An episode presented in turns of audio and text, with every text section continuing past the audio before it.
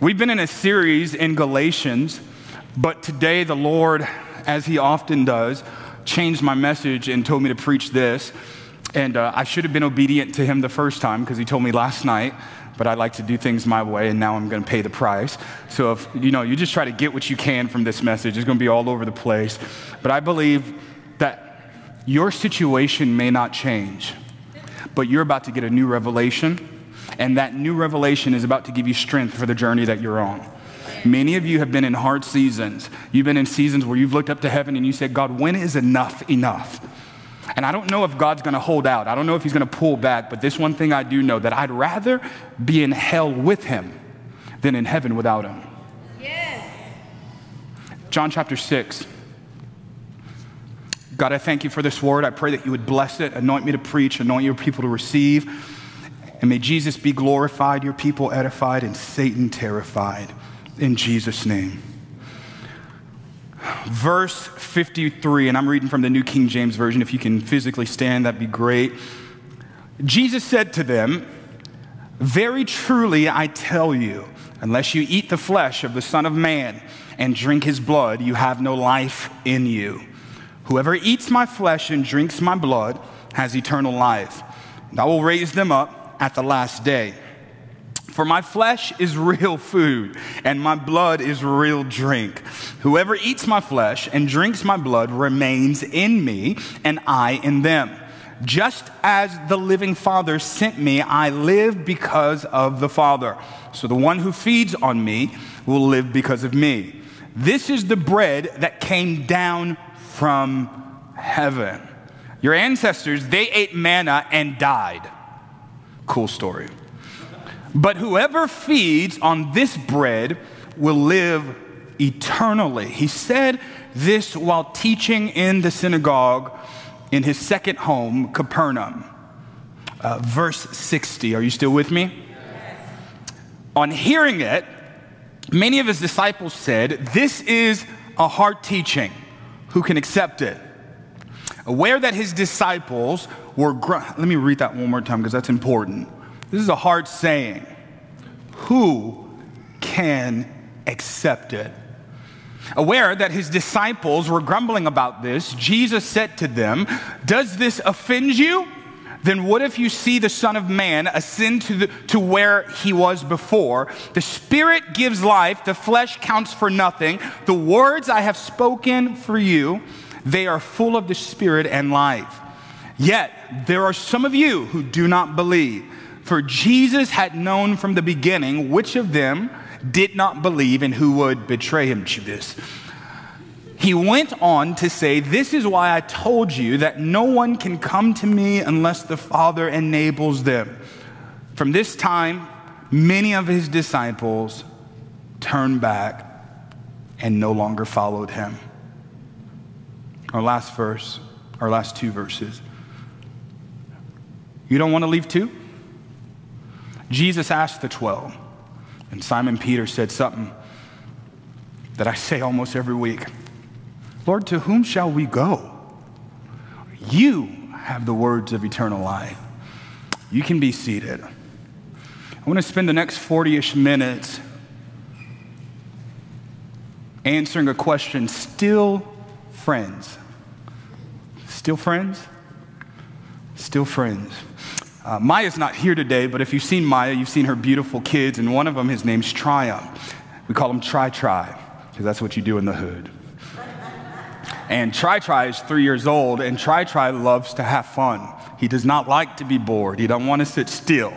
And one day I decided to torture myself and babysit Try Try for an entire day. I was feeling gracious. Have you ever made a decision?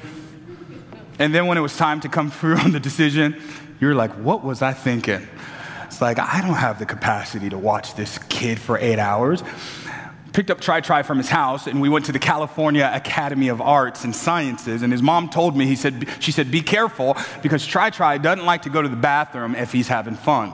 But you need to make him go to the bathroom every three or four hours, or else he'll use the bathroom on himself. so I said, okay, that's, I know some adults like that, so I'll help him.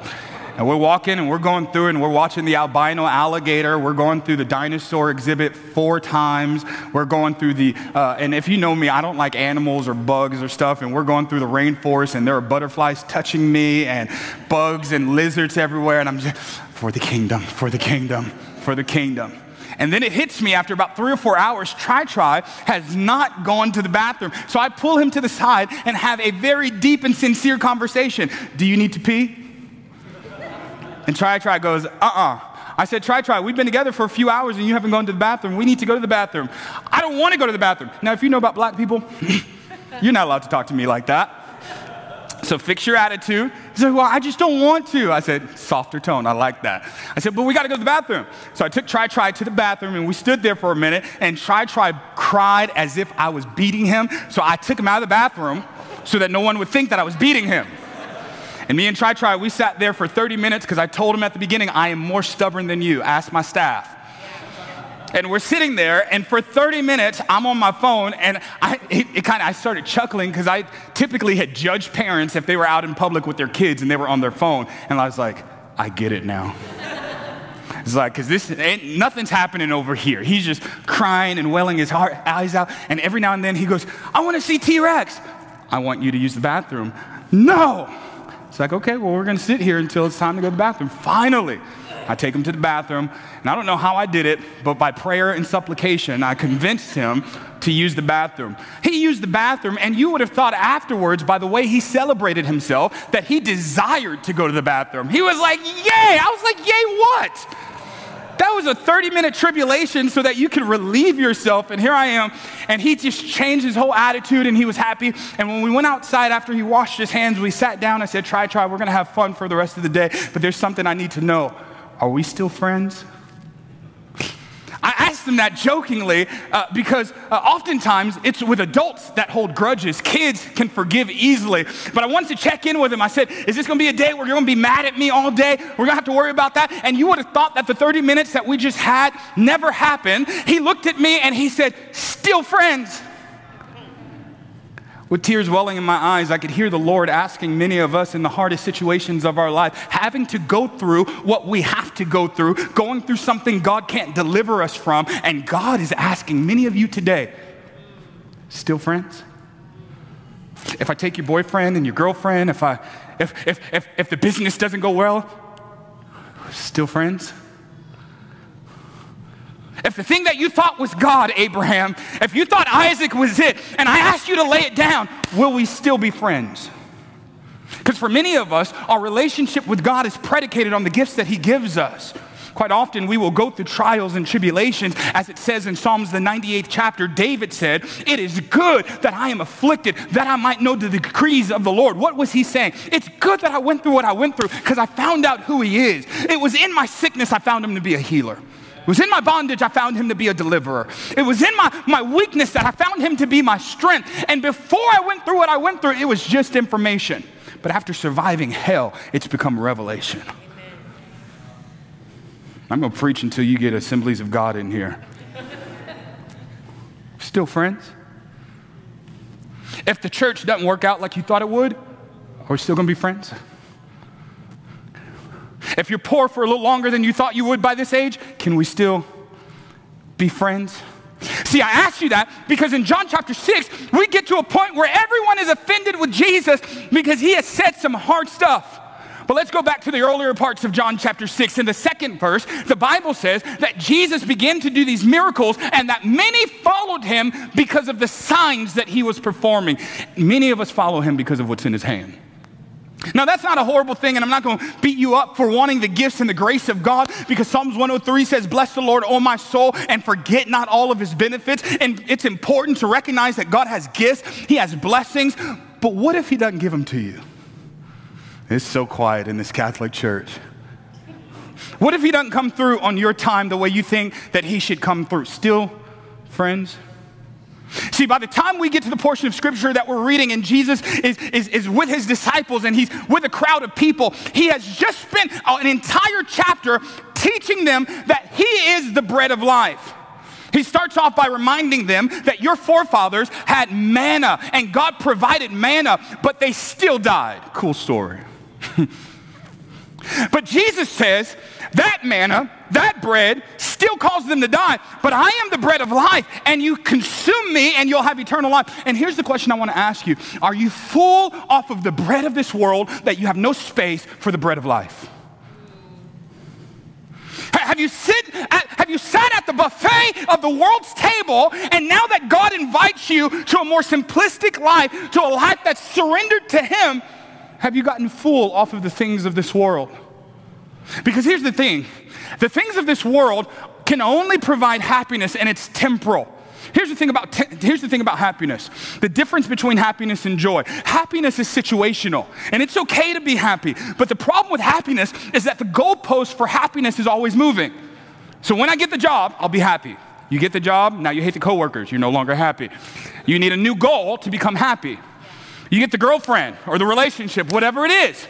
And all of a sudden you're happy because you've reached it. But now you've been married for five, ten years, and that happiness, that goalpost has moved. Joy is not situational. Because joy for the believer is not rooted in what's going on around us, it's rooted in the consistency of God's faithfulness. Yes. That in spite of the change of my situation, He's stable. Jesus says to them, Your family or your forefathers ate manna, and it didn't last them. They ended up dying even still. It's important to watch what you eat. I know that's ironic coming from me.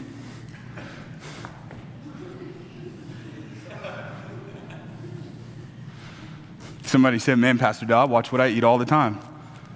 I watch the hamburger go in my mouth, I watch the burrito. But it's important to watch what you eat, especially when you start going through tough situations. Anybody ever get a little depressed and start eating a little bit more ice cream than you intended on eating? I've got two witnesses that won't lie. I said, Has anybody ever started eating in the midst of a bad situation, right? What happens? All of your rules, you could be the, I was a vegan for, like, I'm off and on a vegan, it depends on the month, uh, but I was a vegan, and people think, like, how can vegans be fat? This is how vegans can be fat because sadness exists, and Oreos do too. Come on, talk to me. I need a witness. And Oreos are vegan by the grace of God. And I don't believe in the serving size. That's demonic. I believe in the word of the Lord. He said, Open up your mouth and I'll fill it with good things. And for those of you who have the discipline to only eat three Oreos, God bless you. I'll eat three sleeves of those suckers in Jesus' name. But what happens? All of a sudden, when you start going through hard times, you start consuming physically things that might not even be good for you. And the same thing happens spiritually. You start going through tough, tough times, and instead of intaking sermons and the word and messages and, and different inspirations, you start getting on Netflix and Hulu. And listen, Netflix and Hulu is not a sin, it's just not eternal life. So, no wonder you're dying in the situation that you're going through. You may not know this, but you can have joy in the midst of pain. You can have peace in the midst of calamity. it, it is possible. But here's the problem many of us have made a covenant. We've made a covenant to not have faith, to not hope again. Because it hurts to hope again. It hurts to go after God when, when tough times are arising. It's easy to preach and to read the word when the money is coming in and the bills are paid and the kids are acting right, but it's real hard to stay faithful to the practice of Christian disciplines when life is starving you. What do you eat when you're hungry? When your soul is thirsty, where do you run to? Who do you call on? What's your behavior? What's your response to trial? Because we're about to see in a minute, because Jesus sets up a hard situation, there are people who once followed him who choose no longer to follow him. He says to them, I am the bread of life. And then he says, If you eat of me, I will abide in you, and you will abide in me. I get it now. Because Jesus said the same thing about him and the Father. You remember? He said, The Father is in me and I am in the Father. Then he says, If you eat of me, if you eat my, my, my flesh and drink my blood, I will be in you. I'll abide in you. And why is that so important? Because you cannot do your faith without him abiding. Many of you, the reason you're going through the what you're going through, the way that you're going through, is because you've lost your abide. You let COVID snatch your abide. What, when was the last time you had a God moment outside of Sunday service? When's the last time you pressed in for a deeper uh, encounter with the Lord outside of an organized meeting? Have you gotten full off of the temporal things of this world that you have no space in you for eternal life. Jesus is preaching about his uh, flesh being like heavenly bread. He says to them, I came down from heaven. Here's why that's important. You, you would see if you go back to chapter six that people start asking, Who is, who is this man? That he dares to say that he's from heaven. And Elisha say something that's really important. He says, Isn't that Joseph's son? Here's the importance of that. Do you remember the inception of Christ? It had nothing to do with Joseph. His whole part was just to say yes, which is typically Guy's part in conception anyway. Just say yes. That's if we get the easy part. Moving on. Um, Jesus is born to a virgin woman, and nobody believes it. I know we assume that everybody believes that Jesus was born of a virgin, but you got to be reminded of the time and era. If, if, Sarah or somebody came up and said, You know, me and Pastor Andrew, we've been, we've been trying to have kids, but we, I'm finally pregnant, but he's not the father, we'd be like, mm. Yeah, that's what I would be like too. I'd be like, Hey, hey, hey. But then she stops you and goes, Hold up. The father, come on, Maury Povich, is God. Be like, See, they told me this church was a cult. I knew it was a cult. I'm going to the other church, right? Like that's you've got to imagine that's even more so in the culture that they're in in that day. Because it was shameful for a woman to be pregnant outside of wedlock. But she gets pregnant, and for 30 some years, for a bunch of years, people going around wondering, is that didn't really come from a virgin woman. So we get to this point, and he says that I am from heaven, and everybody reminds him who his dad is, except for they picked the wrong one. Isn't that Joseph's son? Because they did not want to honor where he had come from, they didn't want to honor that he was God. And I wonder how many of us got, have gotten so comfortable with God that we really don't know who he is anymore. See, that's why trials come. They come to shake up your revelation of God. They come to teach you that he, he, He's a healer in the midst of sickness. They, they come to teach you that He is your safe space in the midst of pain. See, the problem is they couldn't see Jesus for who Jesus really was. So when Jesus gives them some hard instructions, they don't trust his words because they don't know his character. Did you hear what I said? They're unable to trust his words because they don't know who he is. They don't know his character. And the reason we go through things that we go through is so that we can learn the character of God. So we can learn. See, because this ain't the first time you've gone through something. Don't, don't look at me in that tone of voice. This is not the first time you've been broke. This is not the first time you've been sick. And my question is, what did he do last time? Didn't he come through the last time? But if we keep escaping the trials, trying to get out of the situations that we're going through, we'll never get to know who He is. And it's all about getting to know Him. This whole life, it's about being known and getting to, getting to know God. But they don't know who He really is. They think that He's just some carnal Joseph's boy, just a carpenter's son. So no wonder when Jesus comes and says it's time to get cannibalistic, they get a little confused. Now, mind you, Jesus has already explained to them the allegory or the metaphor that he's not talking about his literal flesh. But they're so jacked up in the head that they can't hear what God is saying. If you go back and read through the chapter six, Jesus is telling them, he's setting them up spiritually to say, spiritually, if you eat my flesh, if you drink my blood, then you'll have eternal life. He tells them, eat my flesh and drink my blood. And there's an interesting phrase, Vanessa, that's written after that. It says, and many disciples left him from that day. Lean in real quick. Can I ask you a question? When it comes to following God, what's your why? No, come here. Let me ask you a question. When it comes to following God, it's very simple. Why? Why am I asking that? Because trials will always come to expose your why. Mm hmm. It's easy to speak in tongues when the glory's in here. It's hard to speak in tongues when rent is due and you've got more change than you've got dollar bills because your money don't jiggle, jiggle. That was for Christina. Come on, it's, it, it's hard in those moments.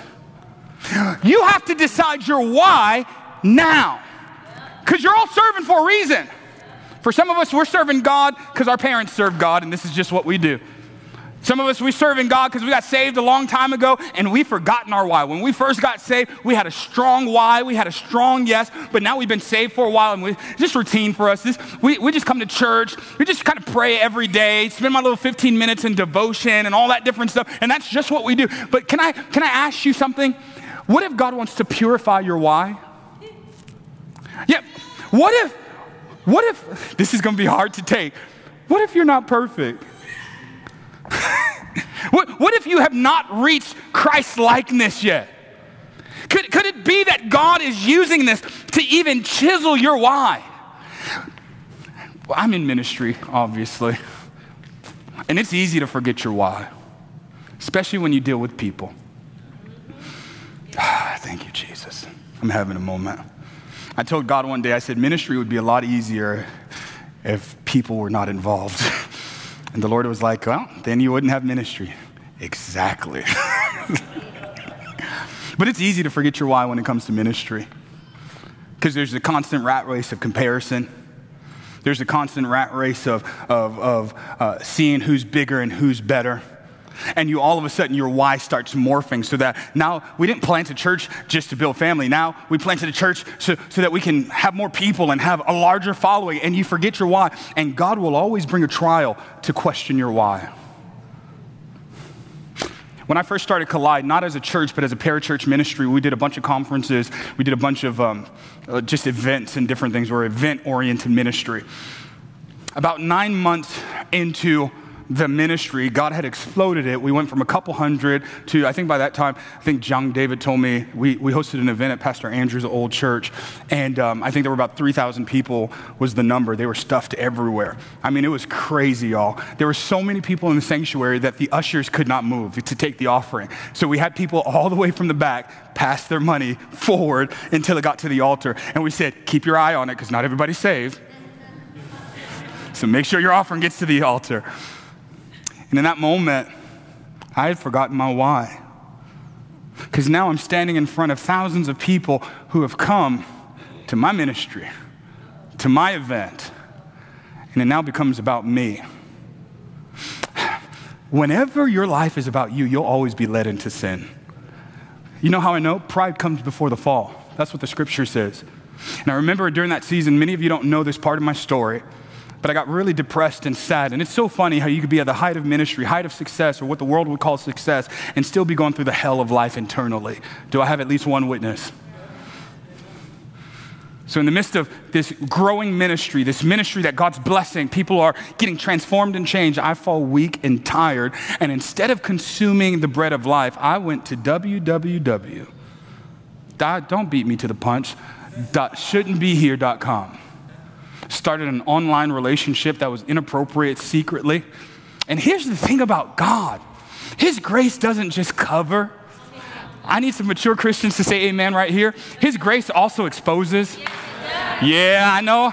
I believe in the grace of God that covers, and I thank Him because there's some stuff you ain't gonna never know about me because He covered it. But the grace of God came and exposed it. And one of the people that I was trying to start an online relationship with was cousins to one of the staff members in my church, talked to my pastor. My pastor called me in and said this was what happened. And I remember in that moment, I could either lie, tell the truth. If I lied, I know what the outcome is going to be. I'll still be doing ministry, things will be all right. But if I tell the truth, I don't know what the outcome, and that's called vulnerability. When you can't control how it's going to turn out. It's like, okay, so Lord, I'm just, okay, I don't like accountability but I'm gonna try it out. And I said yes, and for about a year, I wasn't allowed to do ministry. And I was tempted in that season, Lisa, to do what a lot of saints do and not really go to church too much. I go just enough to not get in trouble.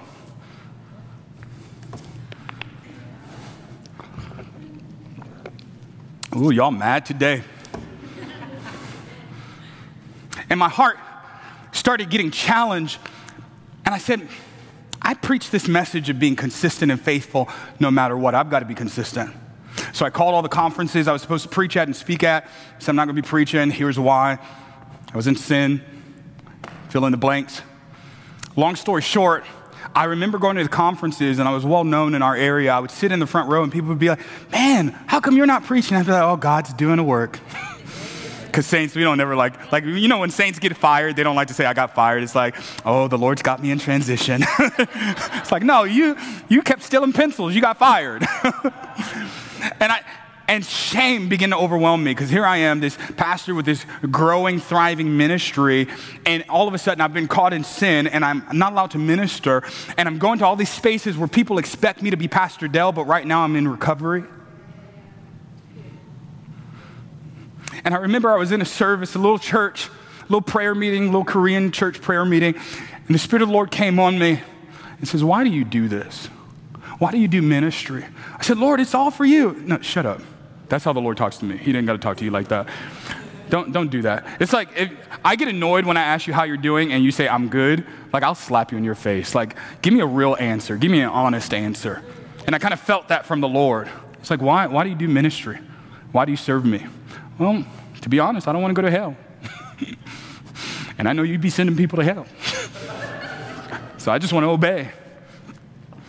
The Lord said, That why is not strong enough. I'm more than hell insurance. Yes. What's your why? I said, God, so I can bless the people. Well, what are you going to do when they don't get blessed? You going to quit? Lord, come on, just what's the answer? Take me to the back of the book.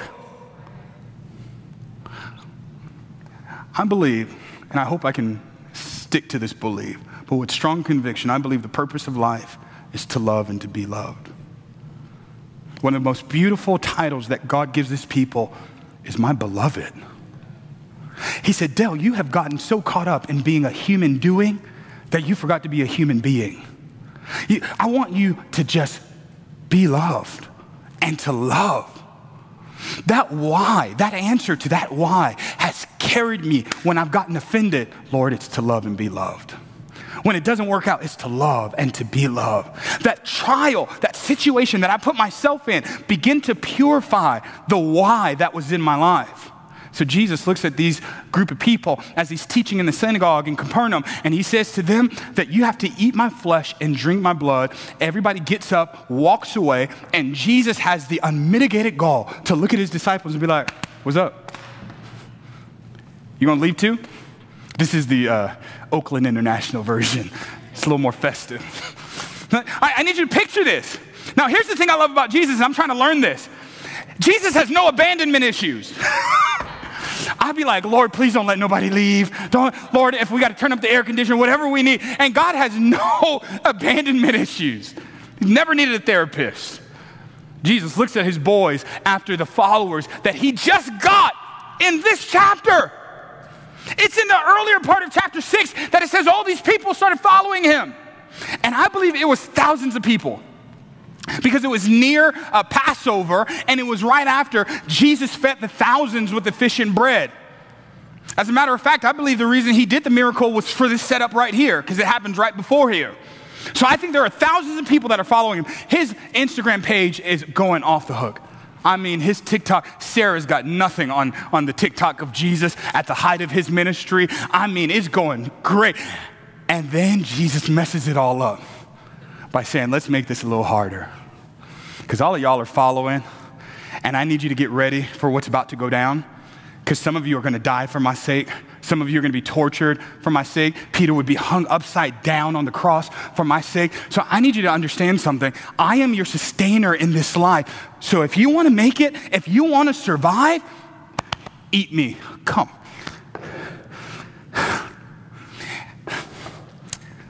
Come on, Jesus. You're doing it again.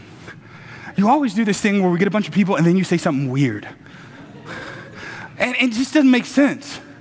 There were even times where Jesus would say something that didn't make sense, and then the Bible would say that Jesus took his disciples to the side and explained to him the mysteries. So Jesus was not afraid of you not getting it. He wasn't coming down to your level, he was bringing you up to his. And he says, Eat my flesh, drink my blood, or you cannot have heaven. You cannot have eternal life. Can I give you my translation of it? I am your sustainer. And if you plan on making it in this life, everything that you eat that is not me will never sustain you.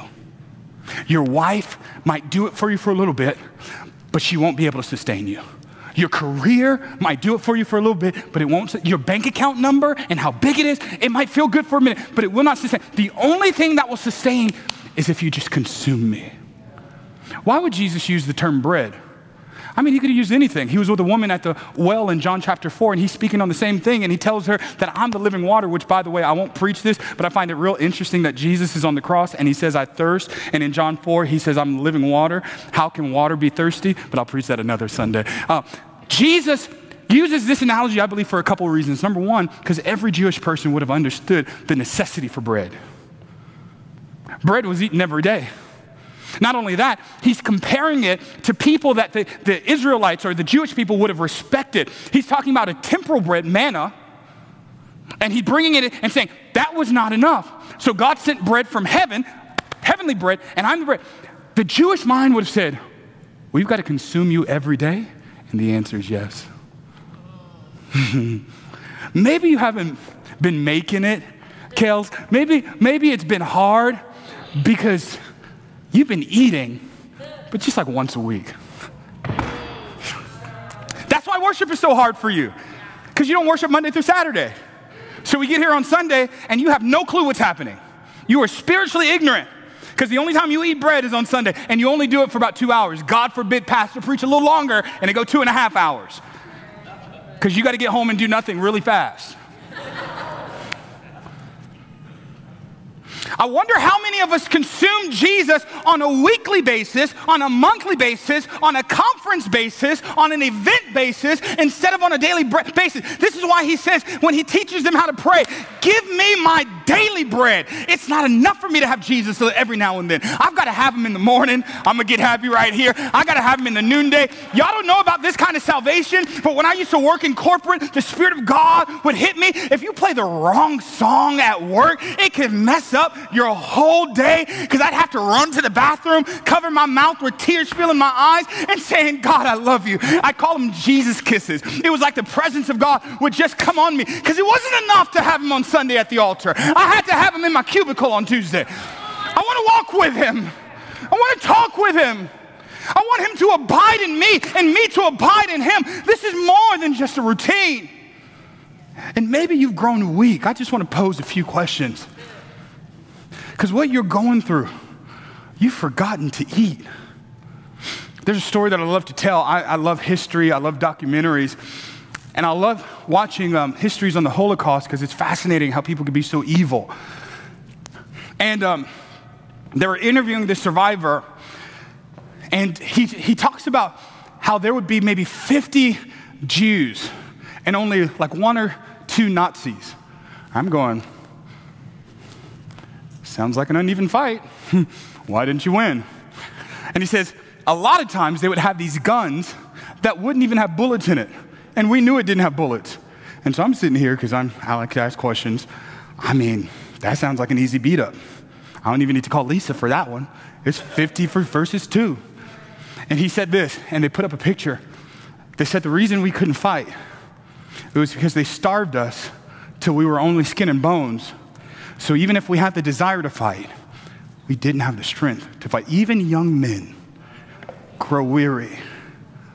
But those who have learned how to wait on the Lord, who have learned how to spend time in His presence, who have asked Him to come and not rushed Him out of His own house, for those who have been patiently waiting, there I'll renew their strength. See, you haven't been able to fight the battle, not, not because the devil is greater, my Bible says no weapon formed against me will be able to prosper. The, no weapon, no weapon has ever been able to be created to be victorious over God. So it's not that. Maybe it's that you don't have strength to pray, strength to read the word, strength for Christian disciplines because you haven't been consuming. And here's the weird part about the kingdom. In the natural, you don't eat until you get hungry. Well, So, what's supposed to happen? I remember I had a, a, roommate when I was an intern, and he came back. He goes, Man, I haven't eaten all day. I was like, It's nine o'clock. How come you haven't eaten? He goes, Oh, I just wasn't hungry. We don't eat because we're hungry. but here's the difference in the kingdom you don't eat when you're hungry, you eat to get hungry. Please write this down if you're taking notes. You don't eat when you're hungry, you eat to get hungry. I'll give you an example. I was uh, doing, I, I love to do all kinds of creative ministry. I've been able to minister to celebrities, to politicians, to different people. But one of the greatest moments I ever had was ministering in this uh, mental health clinic. And I thought I know a couple people who belonged here. Um, but I got there and I got ready to minister, and they wanted me to. Now, this, I'm gonna laugh, but it's not a funny situation, but feel free to laugh. It'll make sense at the end. But I, I remember thinking, this is very, uh, this has to be God, because they wanted me to come in and minister to the people who were struggling with anorexia. And as you can tell, I have beat anorexia. and I thought, this is strange. And here's what they told me they said, well, they're not hungry because they've lost their appetite because it's been so long that they haven't eaten. So when they say that they're not hungry, they're being honest. They have no appetite. He goes, Here's what we need you to do convince them just to eat a little bit. Because if they eat a little bit, their hunger pains will start coming back and it'll encourage them to start eating again. And so that was my conversation with the different people. I mean, you know, I like to talk about food. carbs? You're not going to eat carbs? Come here, slap you myself, right?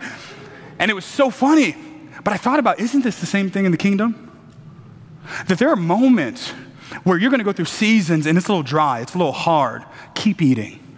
Because the way that you maintain your hunger is that you keep eating. That's how kingdom works. And so Jesus says, I am the bread of life, and you have to eat me daily. I'm your daily bread. You've got to consume me. But what do you do when Jesus says or does something that just seems a, little hard? Now, I know you guys can't be honest because the Jesus you serve is a care bear and he never does anything mean. But if Deacon Job was here, Job would stand up here and testify. He would say, um, God actually allowed me to be tried. What do you do when it's not the devil? I mean, it's easy to go in warfare tongues when the warfare is strong, but what do you do when you're reaping what you've sown? Or what do you do when you're reaping what God's sown? It was God who allowed Job to I need you to get that. It was God. It may have been Satan's idea, but God approved the message. And in the boardroom of heaven, Satan had a conversation with the CEO of eternity, and the CEO of eternity said, I know one. It's like, I want to be picked by God, but uh, come, come here, Lord. Um, I've been waiting for you to pick me. This is the wrong one, though. And here's what God told Satan You can do whatever you want, just don't put your hands on them. Come here. And this is just for the five shouters in the room. Everything you've ever gone through has been pre approved by God, which ought to give you. Which ought to give you hope. Because if you, being what the Bible calls an evil parent, won't do evil things to your kids, won't put them into situations that they can't overcome, how much more so the good God of heaven? Everything that you're in, the hard thing that you're in, what would happen if you would just step back for a moment and go, wait a minute, God, are you in this? Because I've been fighting this situation, but I might need to surrender. Job loses everything. He loses all his money, and he was a wealthy man. He loses his kids, he loses his wife. He even loses his friends. Job says stuff like, um, Lord, you, you give and you take away, but blessed be your name. That's an easy song to sing. It's a harder prayer to live. Does your heart really say, God, if you take everything away from me, I'll still bless you? Some of you won't bless him if it's raining outside. I mean, just catastrophize the smallest situation. Somebody didn't speak to you on a Sunday, and now you're all up in arms because they don't like me. And it's, it's like they didn't see you. Like, chill out. It's like, what if everything that's happening is to grow you up and to mature you so that life isn't about you? Job said this interesting thing in Job chapter 15, the 16th verse. He said, God, though you slay me, Yet will I praise you? The enemy's been defeated. Death couldn't hold you. This is how I fight my battle. This is how I fight my. Wait a minute. Those songs about the warfare that I experience from the enemy. But it's not Satan who's slaying me in this season. Slayed. It's God who's slaying me. And I know you want to blame it on the devil. But what if God gave the enemy permission to chisel your wife. Still friends? Mm-hmm. I'll finish with this. Worship team, join me. Because I want to lay hands on some people today. John the Baptist, everybody say John. That's weak. I know you got your mask on, but talk to me. Say John. John the Baptist, he wasn't really Baptist, he was pretty Pentecostal. But John the Baptist is having a powerful ministry until Jesus shows up. Until Jesus shows up, John the Baptist is the man of the hour with the power. He's a celebrity Christian, what we would call him today. Guy walks around eating locusts and honey, dressed in wild clothes, and he's preaching about the kingdom to come and the Savior that's gonna come. And then finally, the Savior shows up. You remember the story, it's right in the commissioning of Jesus' ministry. Jesus gets baptized by John the Baptist, which is another reason you can get baptized, because if Jesus had to get baptized, you should follow the leader. It's easy. Jesus gets baptized and the heavens open. Remember, he was born to a virgin woman, and everybody's wondering who, who is it really a virgin woman? And the heavens open, and God speaks up for Jesus and says, This is my son who I am well pleased with. Which, by the way, this isn't the point of my message, but he says that before Jesus does anything because you've been pre approved. You're not approved because of what you do or the power that you carry or the sermons that you preach. You're approved because you're his. That's so good. If I was sitting where you're sitting, I'd be jumping right now. That's a good word. But it was John the Baptist that when Jesus got ready to get baptized, John, you remember what he said? He goes, I'm not even worthy to tie your Air Force Ones. I'm not even worthy to tie your shoes, and you want me to baptize you? Why am I saying this? Because John knows who Jesus is. John knows that he's the Messiah and the Savior that's been prophesied. John knew even since before he was born, because his cousin, Jesus, John and Jesus, they were in the womb. Mary eh, meets up with, with, his, with uh, his sister, and they get together. I was trying to remember relationships and all that stuff. They get together, and the Bible says while John was in the womb and Jesus was in the womb, they leaped. John knew who Jesus was. He's the one who said, I must decrease so that he can increase. So, how is it that we get to this point at the end of John's life and he's stuck in jail? And he sends a text message to Jesus and he says, Are you the one? Or should we look for another? Wait a minute, John. You knew that he was the one. But the fact that things didn't work out for you the way you thought they would work out, you're offended. Come here. We're going to be honest tonight. We're going to handle some business because there's some offense with Jesus in the room tonight. There are some of us who are offended that things didn't work out the way that we thought it should work out. So I'm not mad at John because I've been there when I've been faithful, doing my part. I'm tithing. I'm, I'm sitting, I look cute and I'm sitting up here single. They're ugly. They're on their third marriage. Come on, God. I'm trying to, okay, don't look at me. I'm, I'm a, I'm a work in process, right? It's like, God, I'm tithing. I'm doing what I'm supposed to do. I'm, I'm blessing people. I'm serving. Why am I suffering? That's where John's at. So I'm not mad at him. I'm not mad at John for being a little upset with Jesus because here I am standing up for you, worshiping you with my whole heart, giving you everything I have, and I'm stuck in jail for standing up for righteousness and holiness. Jesus, are you, are you, are you really the one? Jesus, because he's a gangster, sends the text message right back through Messenger and says, um, You go tell John. The blind see, the deaf hear, the lame walk. Blessed are those who are not offended by the way I do things. Jesus had this amazing way of answering questions that you didn't ask. John the Baptist didn't ask him about offense. He just said, Are you really the one? And Jesus knew that the only reason that you're saying that is because I put you in a hard situation. So now you're questioning, am I really the one? Because it didn't work out for you. Your dreams haven't been fulfilled because you were serving him so that your dreams could be fulfilled. What do you do when you're in the prison of pain and there's no parole? What do you do when you're stuck in a situation for doing the right thing? It's one thing to pay a price for messing up, but what do you do when you're hurting and you've done everything right? Can I give you a suggestion? The first step to your recovery is to learn how to be honest. Honesty is the price that we pay for change. Honesty is the price that we pay for healing. And some of you refuse to get your breakthrough because you refuse to be honest. So God's like, hey, how are we doing? Oh, I'm blessed and highly favored of the Lord. Just cussed your kids out on the way to church, beat your husband in the head, cussed your mom out, but I'm blessed and highly favored of the Lord. One of these days, you ought to scare somebody. The next time they ask you how you're doing, tell them. How you doing, man? Lost my job. My girl left me. I'm really lonely, kind of depressed, and I'm a, I'm a bit upset with God. Uh, see you next Sunday. but the thing I appreciate about John the Baptist is that he may not have it all together and he may have forgotten who Jesus is in the midst of his hard situation. But this one thing he's gotten together, I got to be honest with him. God, I'm mad at you because things didn't work out the way I wanted them to work out. I'm mad at you because you put me in a hard situation.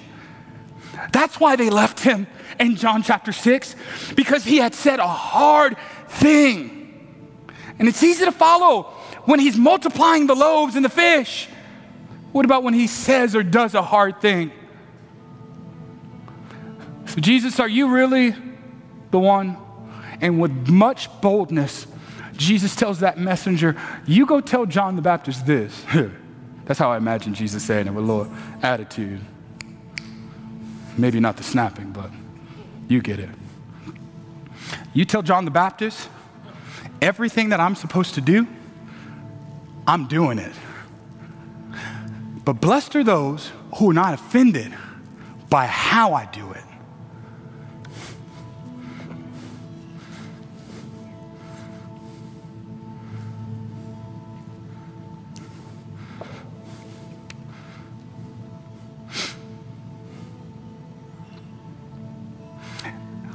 Everybody walks away because they're offended.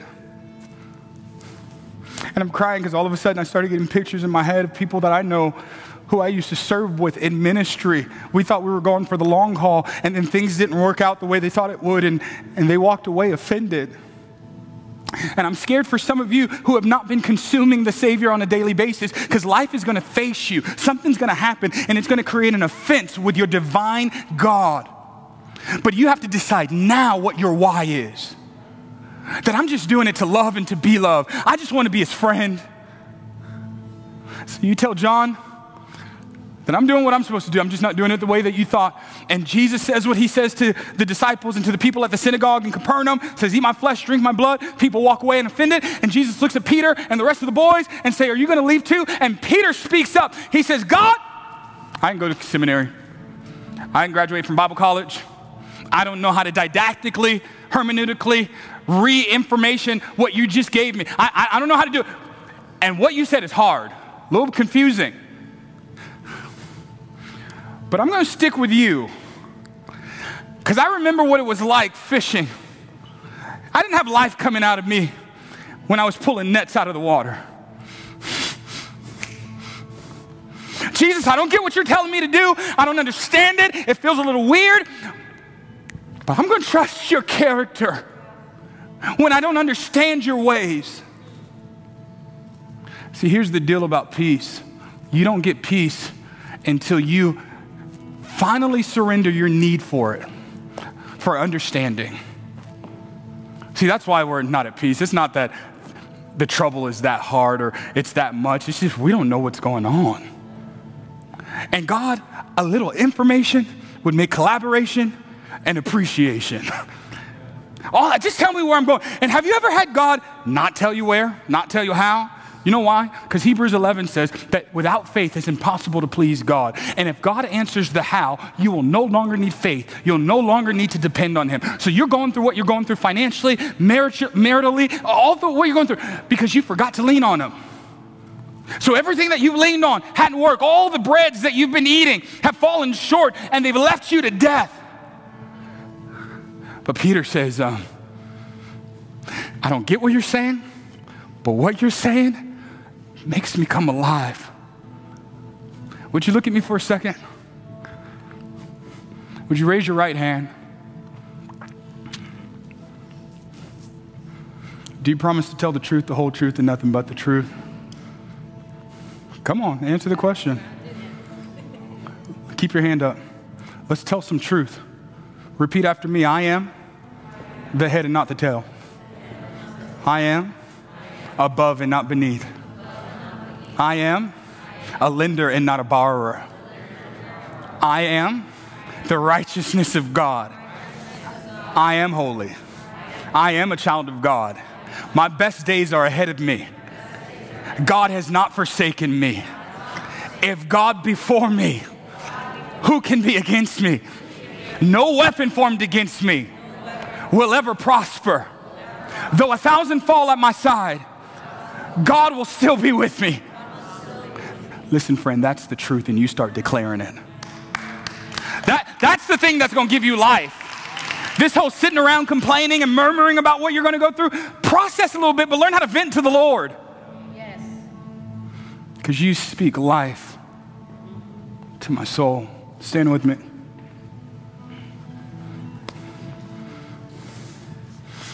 The Lord changed my message this afternoon, and we'll pick up the Galatians series next month.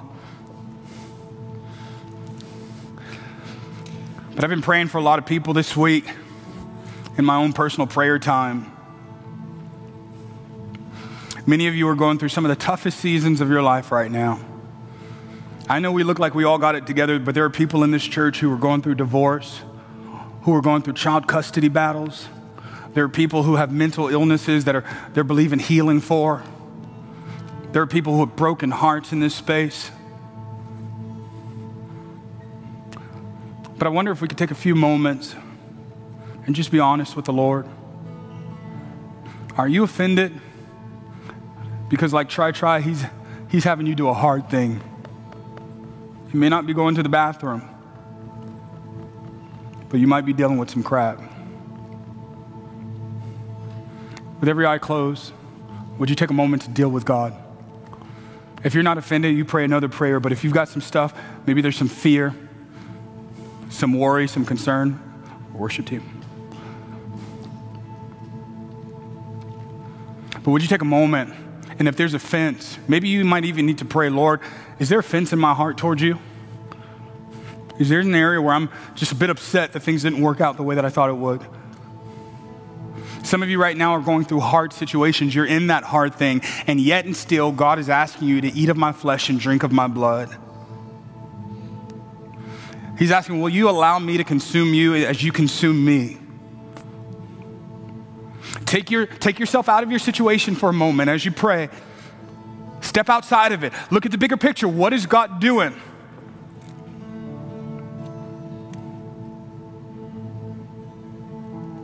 Because in reality, when Jesus looks at Peter and the disciples to say, Are you going to leave? What he's really asking them, in spite of what I've said to you, in spite of the season that you're in, are we still friends? And I want to take some time to minister to some people tonight because there's some of you who are saying, God, when is it going to end?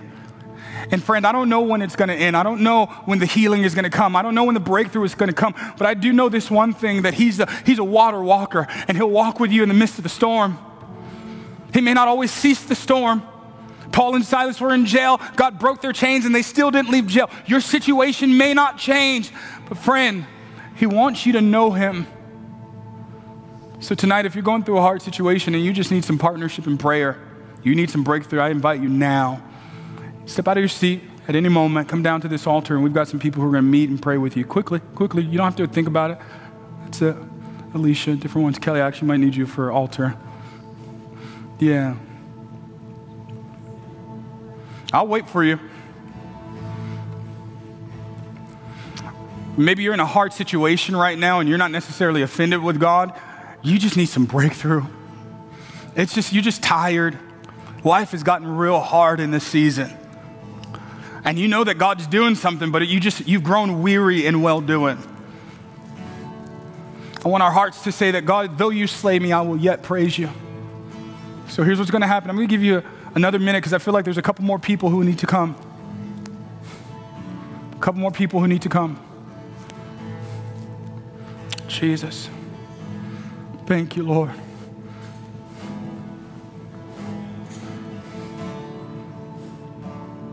Going to pray a prayer. We've got about four or five more minutes. I'm going to ask everybody to stay until the very end of service. But I'm about to pray a prayer. Chelsea, I want you to come to the altar. I want to pray for you.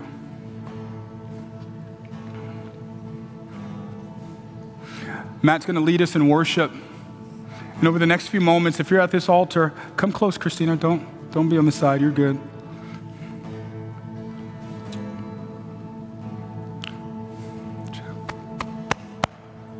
But as we worship, would you renew your friendship with the Lord? Go ahead, Matt. Lead us in worship as we pray. Leaders, can you help me pray? Lisa.